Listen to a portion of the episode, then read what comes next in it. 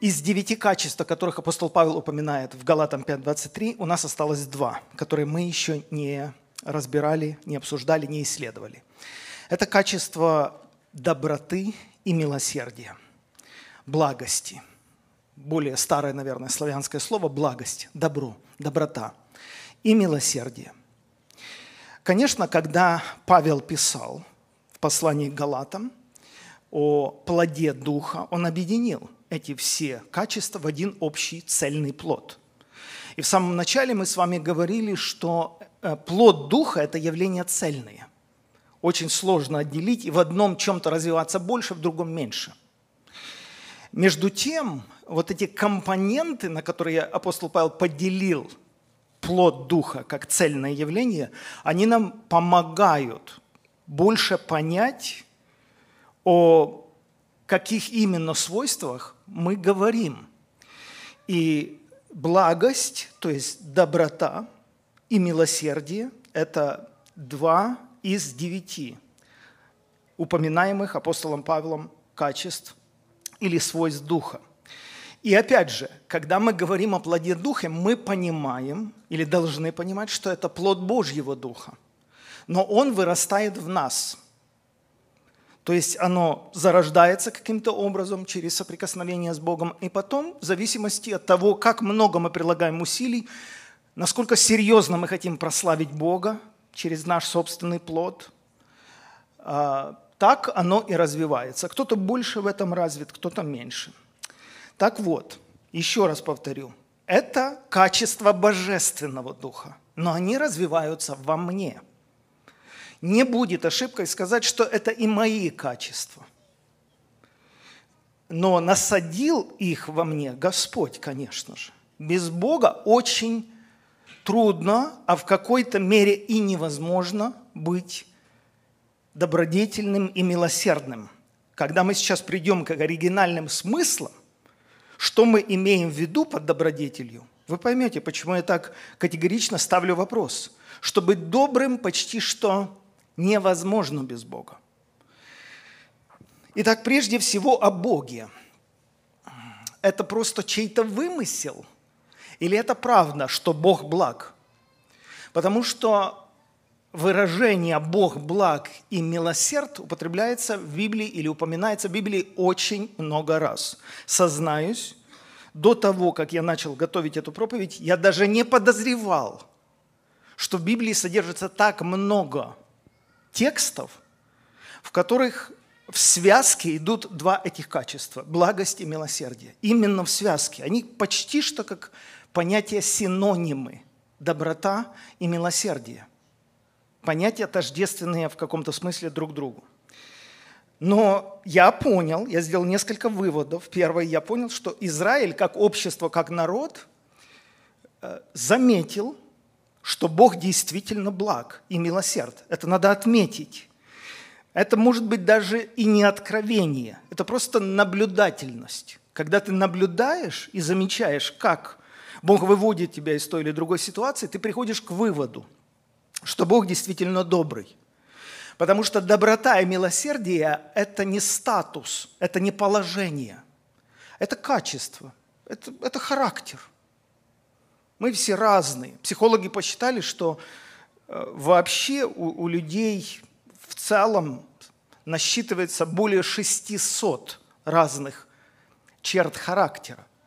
Так вот, Израиль наблюдал и пришел к выводу, что Бог как личность добр по своей натуре, нрав у него такой, благий и милосердный. И потому они в своих псалмах очень часто воспевали эту доброту, славословили Бога.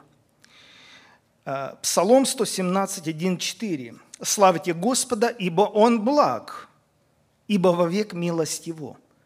Да скажет ныне дом Израилевым, Он благ, ибо вовек милость Его. Да скажет ныне дом Ааронов, Бог благ, ибо вовек милость Его, да скажут ныне боящиеся Господа, Он благ, ибо вовек милость Его, славьте Господа, ибо Он благ, и вовек милость Его. Я понимаю, что можно к песням относиться по-разному. ну, просто рифмуют тексты, надо же что-то петь. Ну, в принципе, хорошие тексты, хорошие стихи. Но с Богом не так. Э, Богу лесть не нужна. Он эту фальш считывает очень быстро. Даже мы, как существа Бога подобные в определенном смысле, в определенном смысле, не перекручивайте мои слова, созданные по образу Божьему, по подобию Божьему, мы очень легко обнаруживаем фальш. Вот человек вроде бы с тобой говорит, говорит тебе комплименты, но почему-то ты внутри ему не доверяешь и закрываешься. А если доверяешь, и человек что-то отметил в твоем поступке – и смотрит тебе в глаза или держит тебя за руку и говорит просто тебе спасибо, у тебя это вызывает очень приятные чувства. Просто тебя заметили и тебя поблагодарили. Так вот, с Богом это в разы, в разы увеличивается. Петь, славословить, что-то там говорить, ты благ, и не иметь в виду, лучше вообще молчать. Когда Соломон освящал храм, там было все красиво организовано – и стояли 120 священников с трубами, с кимвалами, и восхваляли Господа, ибо Он благ, ибо вовек милость Его. Тогда дом Господень наполнило облако. И не могли священники стоять на этом служении по причине облака, потому что слава Господня наполнила дом Божий. То есть Бог принял эту хвалу. Там и огонь сошел на жертвенник, когда Соломон молится. То есть принял. Одно дело приносить жертву, а там принимают ее, не принимают. Это было очень заметно у Каина и Авеля. У нас это мало заметно, можно сказать, даже вообще незаметно. Мы то приносим жертву хвалы, а там принимают ее, не принимают, кто его знает. Но в их случае это было демонстративно. Потому одно дело принести жертву, или одно дело славословить, другое дело, что Господь эту хвалу принял. Так вот здесь заметно, указано, что Господь принял эту жертву. То есть они не льстили Богу. Ты благий, ты добрый. Это не какое-то языческое задабривание божества. Бог такой есть. И когда люди это оценили, и когда люди славословили и благодарили Его за доброту и милосердие, ему это нравится. А, Иона в 4 главе в своей собственной книге автобиографической он пишет, когда уже он понял, что Бог пощадил Ниневию, когда он там сидел на возвышенности, наблюдал, что же будет с этим городом. Понял все Иона. Ничего не будет с этим городом. Помиловал Бог Ниневию. Он начинает говорить Богу следующие слова. Господи, не это ли я говорил, когда еще был в моей стране? Поэтому я и убежал в Фарсис. Потому что я сразу знал, что ты Бог благий и милосердный и долготерпеливый, и многомилостивый, и сожалеешь о бедствии. То есть я это сразу знал, что ты здесь наговорил всего, там 40 дней Ниневе будет разрушено. Я все понимаю, что есть гнев твой, суды твои, но я еще знаю тебя, я знаю твой характер, что ты сожалеешь о бедствии. Вот знаете, вы читаешь это, и я вспоминаю свое детство – иногда шалили, баловались там. И э, мама пожалуется отцу, у нас четверо ребят в доме. И отец понимает, что надо ну, наказать там, или как-то воспитывать. И я старший в семье, я замечал, может, другие там это не видели, но я замечал, как мама стоит в другой комнате, наблюдает, иногда сдерживается со своих сил, а иногда шепотом «Коля, Коля, Николай, Коля» как бы calm down, тише, спокойно. И я вам скажу, нас отец и не бил. Он нас, в принципе, не наказывал. Это редкие случаи были. Но суть в том, как оно, это сердце порывается. С одной стороны, если не дисциплинировать, ситуация вообще выходит из-под контроля.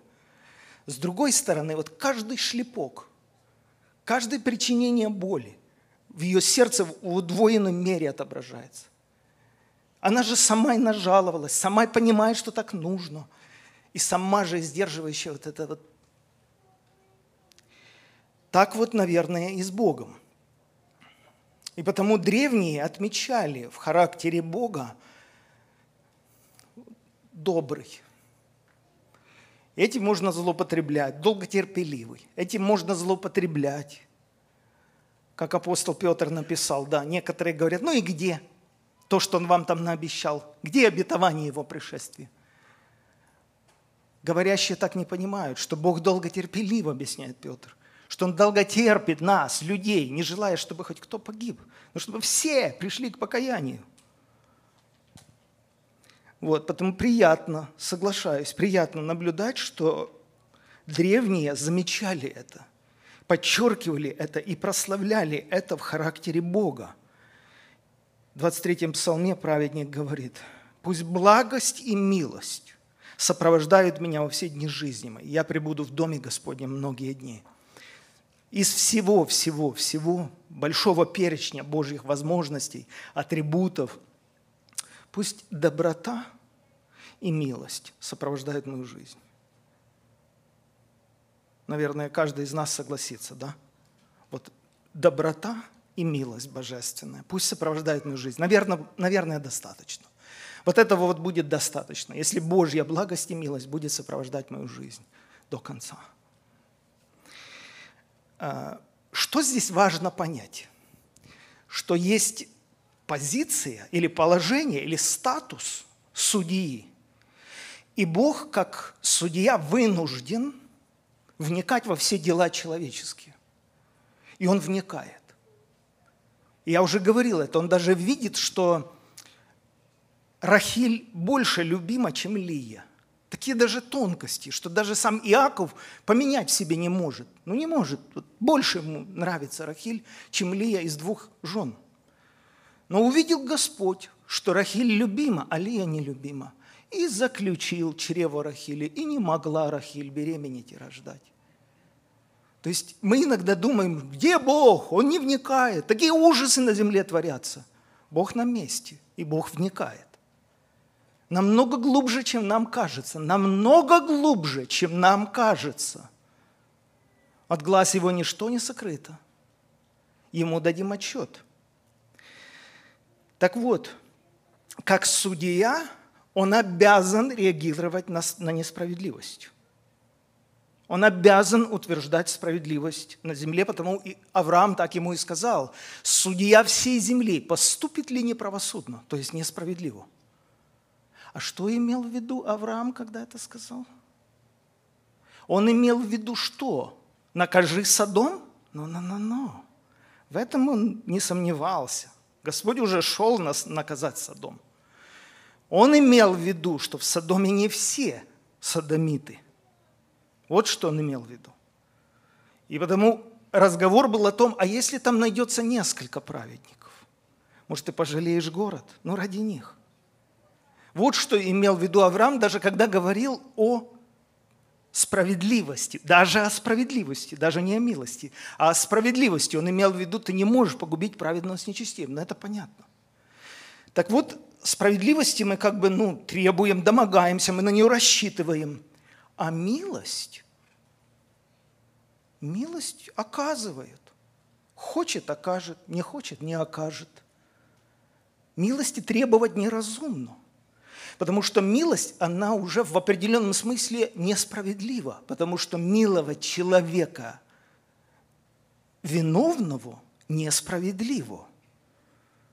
Нужны какие-то основания для этого. Так вот, Господь Моисею говорит, кого помиловать, я помилую. Кого пожалеть, я пожалею. Это я сам решаю. Кого хочу, того и милую. Так, кстати, и в нашем случае мы тоже. Это зависит от того, хочу я помиловать или не хочу. Я не обязан миловать. И Бог не обязан миловать тем более. Потому Израиль и прославлял Бога. Не просто за справедливость. Со справедливостью там порядок. Бог все контролирует, за всем следит. Но Он добр по натуре, по природе. И потому а, требовать справедливости неразумно. Давид пишет, блажен человек, которому Господь не вменит греха. То есть грех совершен, а в силу каких-то причин Господь не вменяет этот грех. Конечно, блажен. Конечно, блажен человек. А как, а как ты иначе объяснишь это? Человек совершил преступление, а Бог ему этого не вменил.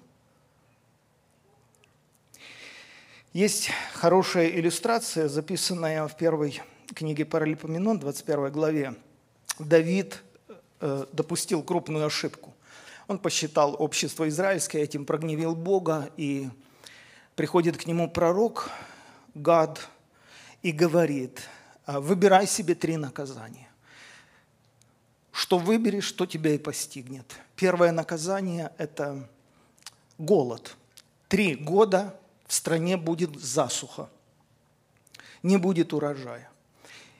Вот будешь решать такие проблемы, будешь знать, что это не совпадение, а это кара Господня за твой грех.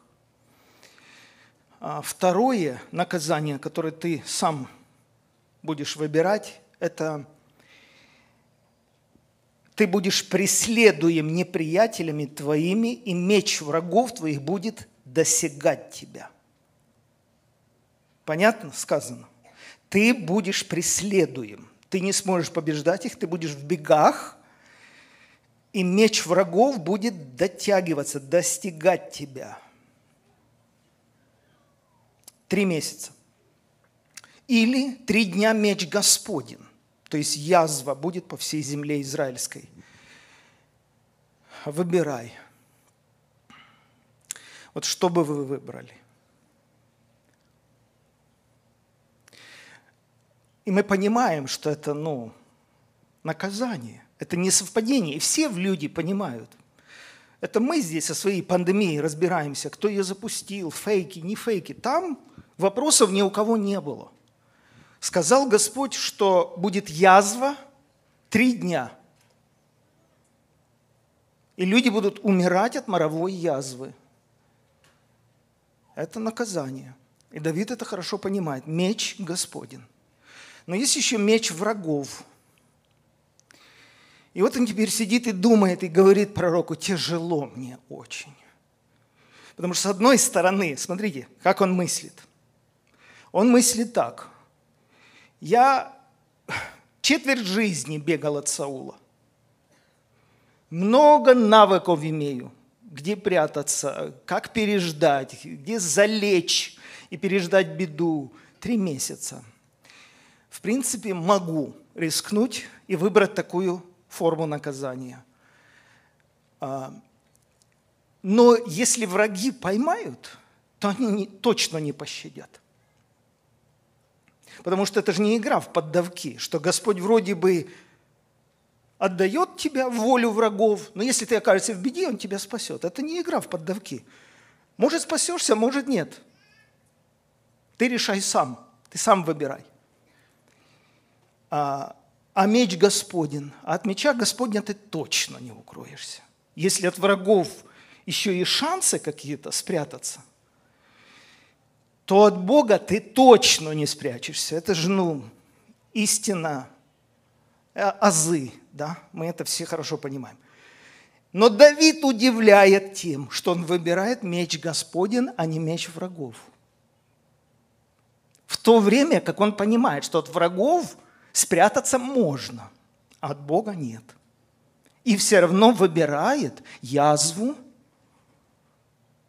которая три дня будет косить людей. На каком основании? Он же здесь ясно и говорит. Пусть лучше я впаду в руки Господа, ибо весьма велико милосердие Его. Только бы не впасть мне в руки человеческие, потому что те не пощадят. А здесь есть хоть какая-то надежда – Бог все равно милосерд.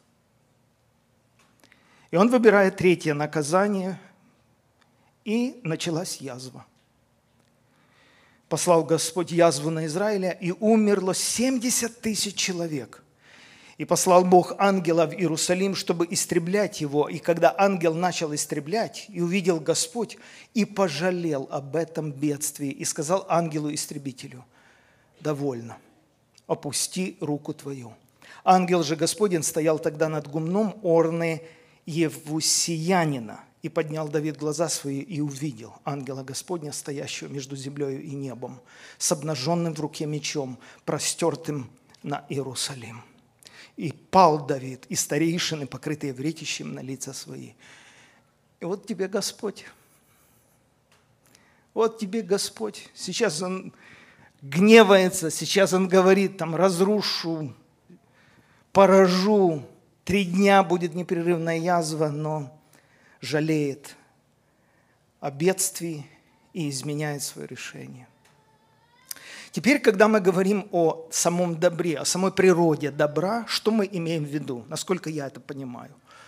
Я считаю, что настоящее добро вот в оригинале, вот в чистом виде, оно бескорыстно. Если в добре, в поступке добра, в добродетели присутствует хотя бы маленькая доля расчета,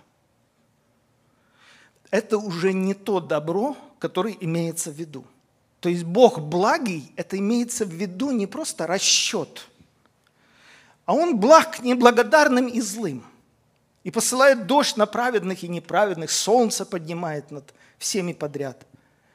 То есть такова его натура.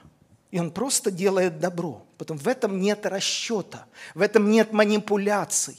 Он не просчитывает, этот человек больше меня благодарит, дам ему больше урожая или дождя больше. В этом отношении Бог просто добр, Он просто благ ко всем. И милосердие Его обновляется каждое утро, потому, кстати, мы не исчезли. Так вот, что интересно. Я верю, что Господь именно такое добро или такую добродетель имеет в виду, когда мы бескорыстно делаем добро. Мы даже не просчитываем это, не продумываем, мы просто видим нужду и бросаемся помогать, если в нас сердце такое доброе, как Христос учил. Добрый человек из доброго сокровища сердца выносит доброе, потому что там доб- доброе все, там добро – Злой человек выносит злое, потому что там зло. И оно, знаете, как интересно, э, оно само собой происходит. То есть ты идешь где-то там по берегу реки, видишь, как тонет котенок, и ты не задумываешься, ты бросаешься туда, хотя тебя там новые брюки, и, и ты сам мог утонуть, и этого никто не видит, и тебе никто не скажет спасибо, и никто не вознаградит – но ты этого котенка спас, и тебе так хорошо внутри. Вот я считаю, что это и есть вознаграждение. Вознаграждение, потому что сам поступок до такой степени бескорыстный, он просто перекликается с природой Бога. Бог такой. И потому добродетель вот в таком виде, она откликается в сердце Бога. Потом в Римлянам 2.9 так и написано. «Скорбь и теснота всякой душе человека, делающего злое». Вот что происходит в душе человека, который делает злое. Опять же, даже если он его тайно делает, и никто его не поймал, и никто этого не видит, но душа реагирует на зло. Даже если человек имел возможность сделать добро и прошел мимо из-за равнодушия или цинизма – все равно в душе у него теснота и скорбь. Душа сжимается, то есть она реагирует на злой поступок человека. Я специально вчера посидел, проверил целый ряд других переводов, чтобы подобрать синонимы, как другие авторы переводили с оригинала вот это состояние души человека, делающего злое. В русском синодальном – скорбь и теснота. В других переводах – нервозность, ощущение дискомфорта, тревоги, агония и умственные страдания. Mental suffering. Вот так душа реагирует на зло. Повторяюсь, даже если его никто этого не видит. Потому зло само по себе, да, это выбор человека, но человек деградирует, его душа деградирует. И напротив, продолжает апостол Павел, слава, честь и мир – всякому делающему доброе. То есть признание, слава, уважение, honor и покой, шалом душе человека, делающего доброе. И неважно, это человек верующий, неверующий, там написано, во-первых, иудею, потом елену, то есть греку, то есть язычнику. Неважно, ты религиозный, набожный, это неинтересно. Душа реагирует. Делаешь доброе, ты развиваешься. Вот к чему я пришел, что добро бескорыстное, чистое, оно стремительно развивает человека. И человек как бы на конус идет, он, он идет навстречу с Богом. Он поздно или рано встретится с Богом, потому что его вот эта внутренняя доброта, вот это настроение к бескорыстному добру, оно уже откликается в сердце Бога. Так построен моральный кодекс человека. Потому так Христос и учил – когда ты делаешь э, праздник, застолье, не торопись звать своих родственников там, и друзей. Это хорошее дело, но позови бездомных, тех, которые не могут тебя позвать в свой дом, потому что у них нет своего дома. А в чем здесь суть? А там так и написано, а потому что они тебе не смогут отплатить тем, что ты сделал для них. И что? А тебе Бог воздаст. Отец твой, видящий тайны. Никогда это для прессы, никогда обязательно надо в Инстаграме выложить, никогда надо где-то похвастаться. Но просто взял и помог человеку. И тебе так хорошо внутри. Может, ты устал, может быть, ты провозился, там остановился на обочине где-то, просто этому человеку помог, он тебе никто. Но тебе хорошо в душе. И потому Бог это состояние, или даже сказать настроение, вознаграждает – душевным здоровьем, душевным комфортом. Ты хорошо спишь, ты сам себя уважаешь. Ты испытываешь Божье благоволение. Может быть, ты не можешь это хорошо сам сформулировать для себя, но в тебе в душе хорошо. Ты чувствуешь, что ты развиваешься. Ты знаешь, что это правильно, так должно быть. И даже если ты никогда в церковь не ходил, и ты вообще человек неверующий, так должно быть. Как написал апостол Павел, в нас вложен внутренний закон мысли, то обвиняющие, то оправдывающие одна другую. И человек, поверьте, разбирается в этом. А, теперь, интересная история с молодым юношей. Мы все знаем эту историю. Молодой человек подошел к Иисусу и говорит, что мне сделать доброго, чтобы иметь жизнь вечную? Мне нужны гарантии, я не хочу рисковать. Я верю, что существует жизнь вечная, я верю в Бога. Дай мне практический совет, что я должен сделать доброго, чтобы иметь гарантии вечной жизни. Христос ему говорит о заповедях. Заповеди – это требования, это предписания, это постановления, это уставы, это законы Божьи. А юноша отвечает, я все это исполнил от юности. Христос его похвалил, даже написано в одном Евангелии, полюбил его, понравился ему этот молодой человек, что его не кидало по жизни, что никому не врал, что он старался сохранять свою молодость в соответствии с Божьими законами. И как бы диалог закончен. Тот задал понятный вопрос, Христос ему понятно ответил, указав на заповеди. Но дальше Христос говорит как бы невзначай, как бы вдогонку, во след ему. Если хочешь, быть совершенным. Продай имение твое, раздай это нищим, будешь иметь сокровища на небесах. То есть, если хочешь, это не обязательство, тебя никто к этому не принуждает. Если ты этого не сделаешь, это не будет считаться грехом или чем-то неправильным. Это абсолютно в твоей власти. Хочешь – сделай так, не хочешь – не делай. И дальше Христос присоединяет притчу о человеке, который шел из Иерусалима в Иерихон. Попался разбойником, его избили, он лежит где-то там на обочине дороги. И Христос рисует образ священника, который идет мимо, посмотрел, ну, еще дышит, ничего там такого и страшного, некогда мне сейчас. Пошел. Левит идет, тоже посмотрел, все будет нормально. Ты окей? Пошел дальше. Проезжает самарянин – а вот это уже, можно сказать, неэтично или некрасиво, чтобы в еврейском обществе в пример поставить не священника и левита, а самарянина. Они даже не разговаривали с самарянами. Самарянин – это не из нашего круга. Это, это не хороший пример в позитивном свете представлять самарян. Потому что самаряне они Бога не знают. Может, в Него и верят, но не так, как мы – и тут этот самарянин, неверующий, проезжая, жалился, помог ему, перевязал его раны, завез в гостиницу, заплатил за него. И оказал ему милость, так написано. Сам юноша сказал, потому что Христос спросил у юноши в конце, как ты думаешь, кто из этих троих ближний, пострадавшему? И юноша говорит, оказавший ему милость. Правильно ты сказал, оказавший милость. Так вот, а что могло заставить самарянина так поступить? Закон Божий? Да вряд ли он там считался с этим законом Божьим. Знал ли он этот закон? А кто мог его принудить? Нас, религиозных людей, закон Божий принуждает. Мы должны быть честными, мы должны согласиться, что есть вещи, которые закон Божий просто вынуждает нас соблюдать. Если бы не этот закон, мы бы их не соблюдали. Но в отношении с самарянином его никто не мог принудить, кроме сострадания, кроме просто сжалился, оказал ему милость. Он не должен был этого делать.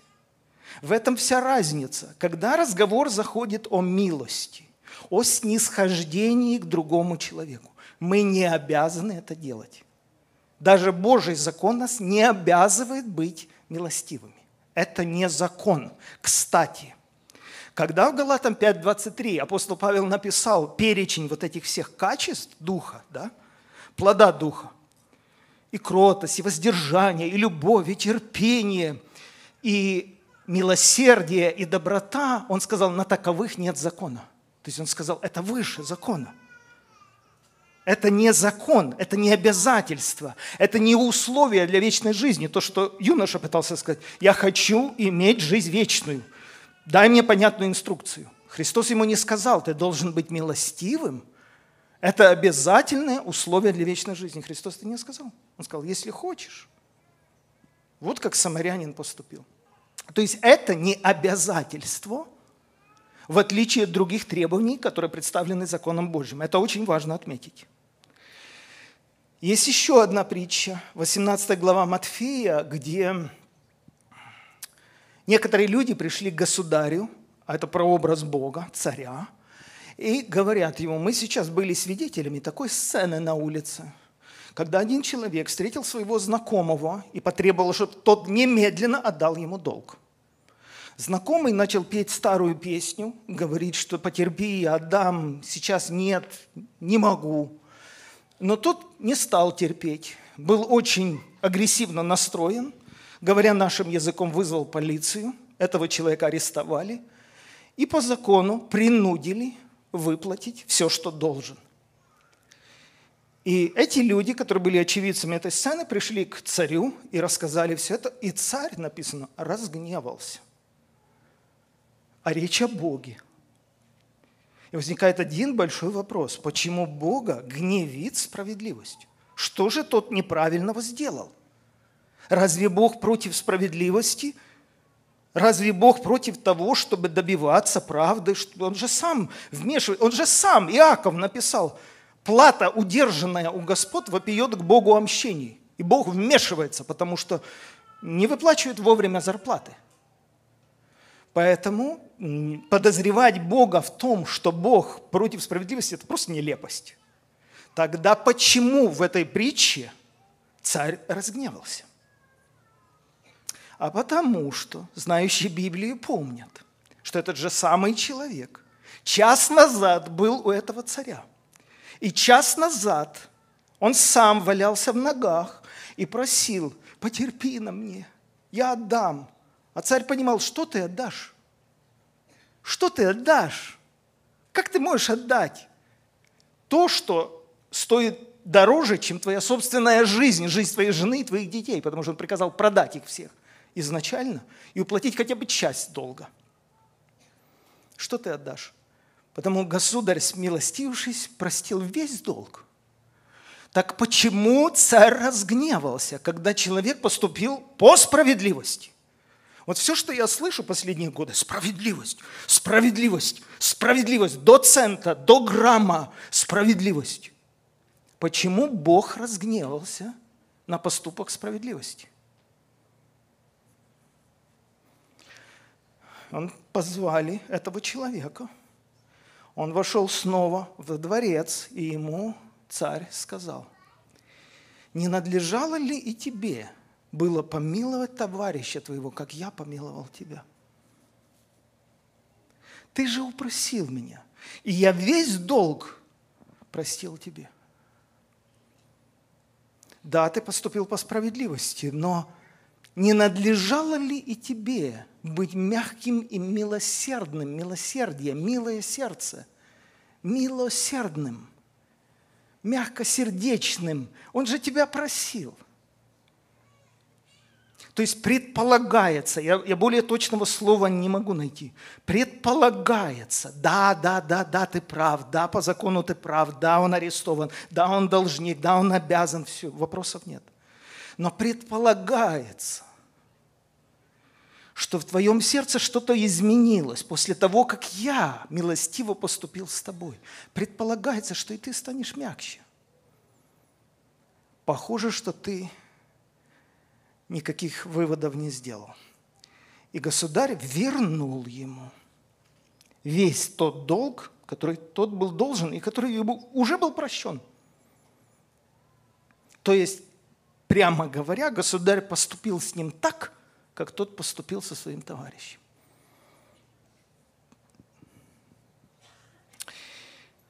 У Иакова, апостола Иакова, есть чудесный текст – он немного сложный, я возьму 2-3 минуты его объяснить, но он очень хорошо объясняет то, о чем мы сейчас говорим. Я сейчас прочитаю синодального перевода, а потом снова русского. Смотрите, синодальный, который нам больше знаком, звучит следующим образом. «Так поступайте, как имеющие быть судимы по закону свободы». То есть ведите себя так, как имеющие быть судимы с учетом того, что вас будут судить по закону свободы. Вот это здесь непонятное такое. Что за закон свободы, соответственно, которому нас будут судить, непонятно. Но, между тем, Иаков предупреждает. Вы поступайте так, как бы учитывайте, что вас будут судить по какому-то закону, который называется законом свободы. И дальше он объясняет. «Ибо суд без милости, не оказавшему милости. Милость превозносится над судом. Новый русский перевод расширяет этот текст. «Говори и поступай, как человек, который будет судим по закону, дающему свободу». Говори и поступай, как человек, который будет судим по закону, дающему свободу. То есть речь идет о законе, который ничего не требует соблюдать. Иначе говоря, закон дает тебе свободу действовать на свое усмотрение. Ты свободен поступить либо по справедливости, либо по милости. В этом отношении нет предписаний, нет инструкций. Сам решай. Как хочешь, так и поступи. По букве закона вот так, а с учетом ситуации, в которой оказался твой ближний – можно и снизойти, можно потерпеть, можно переполовинить долг, можно простить, можно еще и добавить и помочь, потому что в критической ситуации человек находится. Это твое дело. Ты волен поступать, как хочешь. Это и есть закон свободы. Говори и поступай, но помни, что ты будешь судим с учетом все равно этого закона. Так а в чем этот закон все-таки заключается? Ну, во-первых, в том, что здесь нет четких предписаний, тем более тебя никто не может принудить к милости, потому что милость – это уже несправедливо. Справедливо – это вот инструкция, это конституция. Здесь все понятно, есть судебная система, тебе могут объяснить. И выровнять чашу весов до миллиграмма. А милость, она, она предполагает, что это уже несправедливо. Прощать надо человека. Но Дальше Иаков объясняет, что имеется в виду дальше. Ты-то поступай как хочешь. Тебя даже Божий закон не принуждает в этом отношении быть милостивым. Но будь милосерден к ближним, потому что если ты не проявляешь милосердие к окружающим, то и суд Божий будет безжалостен к тебе. Однако милосердный человек без страха предстанет перед судьей Богом. То есть ты волен поступать, тебя Бог не обязывает к тому, чтобы ты всех прощал и миловал. Но учти, что если ты не проявляешь милосердие к окружающим, то и Божий суд будет безжалостен к тебе. С этим же перекликается и 18-й псалом. «С милостивым ты поступаешь милостиво». Речь о Боге. Матфея 5.7. «Блаженны милостивые, ибо они помилованы будут». Михей 6.8. «О человек, сказано тебе, что добро, и чего требует от тебя Господь». А ну уже объясни, что такое добро. Двоеточие – действовать справедливо, это самому действовать справедливо. Это не имеется в виду от них требовать или поступать с ними по справедливости. Но-но-но, давайте не путать вещи. Тебе сказано, человек, чего требует от тебя Господь? Действовать, то есть поступать справедливо. И любить дела милосердия. А по отношению к другим быть меньше требовательным, быть более милосердным, более милостивым, помогать нуждающимся – и в смиренной покорности ходить перед Богом твоим. Еще раз, Михей пишет, «О человек, сказано тебе, что такое добро и чего требует от тебя Господь. Действовать справедливо и любить дела милосердия». Еще раз хочу прочитать, в духе чувствую. «О человек, сказано тебе, что есть добро и чего требует от тебя Господь. Действовать справедливо и любить дела милосердия. И ходить перед Богом в смиренной покорности. Вот почему на благость и милость, на доброту и милосердие нет закона. Это призыв. Это если хочешь. Это закон свободы. Не хочешь, не делай, но помни, что все равно духовный закон как таковой существует. И если ты вот до буквы, до иоты, есть такие люди, как же они выматывают? С ними невозможно ни о богословии рассуждать, с ними невозможно никакую ситуацию решить. Вот справедливость до конца. А на самом деле ты понимаешь, что кто-то должен остановить этот маятник, кто-то должен понять, что милость возносится над судом. Кто-то должен сказать, да ладно, проехали. Да ладно, что мы будем ссориться из этого? Вот кто-то должен быть таким, иначе мы просто съедим друг друга.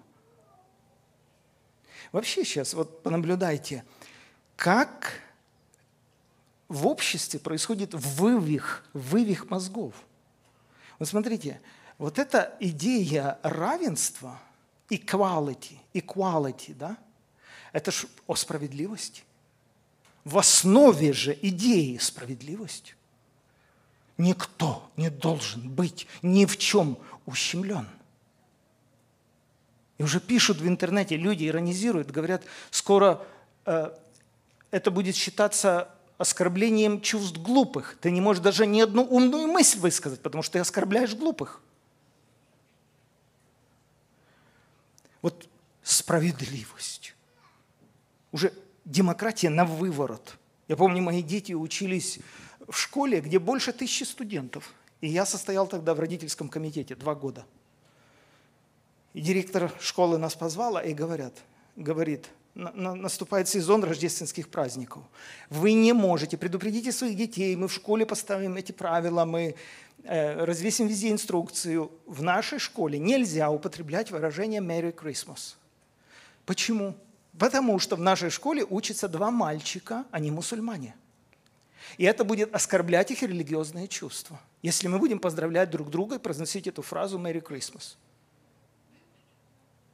Подождите, в школе больше тысячи студентов, которые не мусульмане. Да, вы меня правильно поняли, не мусульмане. Но есть два мальчика мусульмане. Да, два мальчика мусульмане. И вся школа, где больше тысячи студентов, не могут поздравить друг друга словами Merry Christmas, потому что в Merry Christmas есть слово Christ, Христос. Именно так. Как это объяснить? Это вот борьба за справедливость люди зашли в мертвый тупик, и они из него не выйдут, пока не поубивают друг друга. Мы сами себя загоняем в тупик. Потому я писал в своей книге еще лет шесть или восемь назад. Самая большая ловушка, в которую попадается церковь, это борьба за справедливость. Не потому, что Бог против справедливости, и не потому, что я против справедливости, а потому что вот это вот домогаться справедливости до конца убьет тебя и меня убьет. Потому что Бог милосерд. И если бы Бог хотел судить мир, Он бы послал судью. Но Бог послал Сына Своего в мир, чтобы мир спасен был через Него. Ибо не послал Бог Сына Своего в мир, чтобы судить мир, но дабы мир спасен был. Спасен от чего? От суда Божьего, от судов Божьих. То есть, Господь, подожди, я тебя правильно понимаю? Мы ожидаем Твоих судов. Мы знаем, что всякое дело Бог приведет на суд. Что все тайное Бог приведет на суд. Я правильно тебя понимаю? Правильно.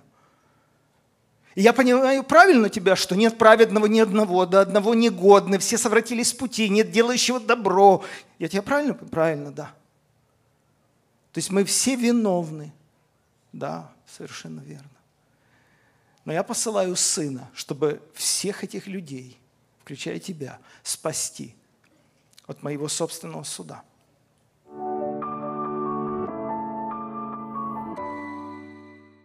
Уважаемые друзья и партнеры, позвольте выразить особую благодарность за внимание к нашему служению. Для меня это знак большого доверия с вашей стороны. Ваш выбор посеять финансы в наше служение полностью оправдан. Об этом свидетельствуют тысячи благодарственных писем. Ежедневно сотрудники служения отвечают на сотни сообщений, вопросов, нужд, которые поступают с разных уголков земного шара. Поддерживая наше служение материально, мы теперь составляем одно целое с вами. Так что в один день и сеющий, и жнущий вместе радоваться будут.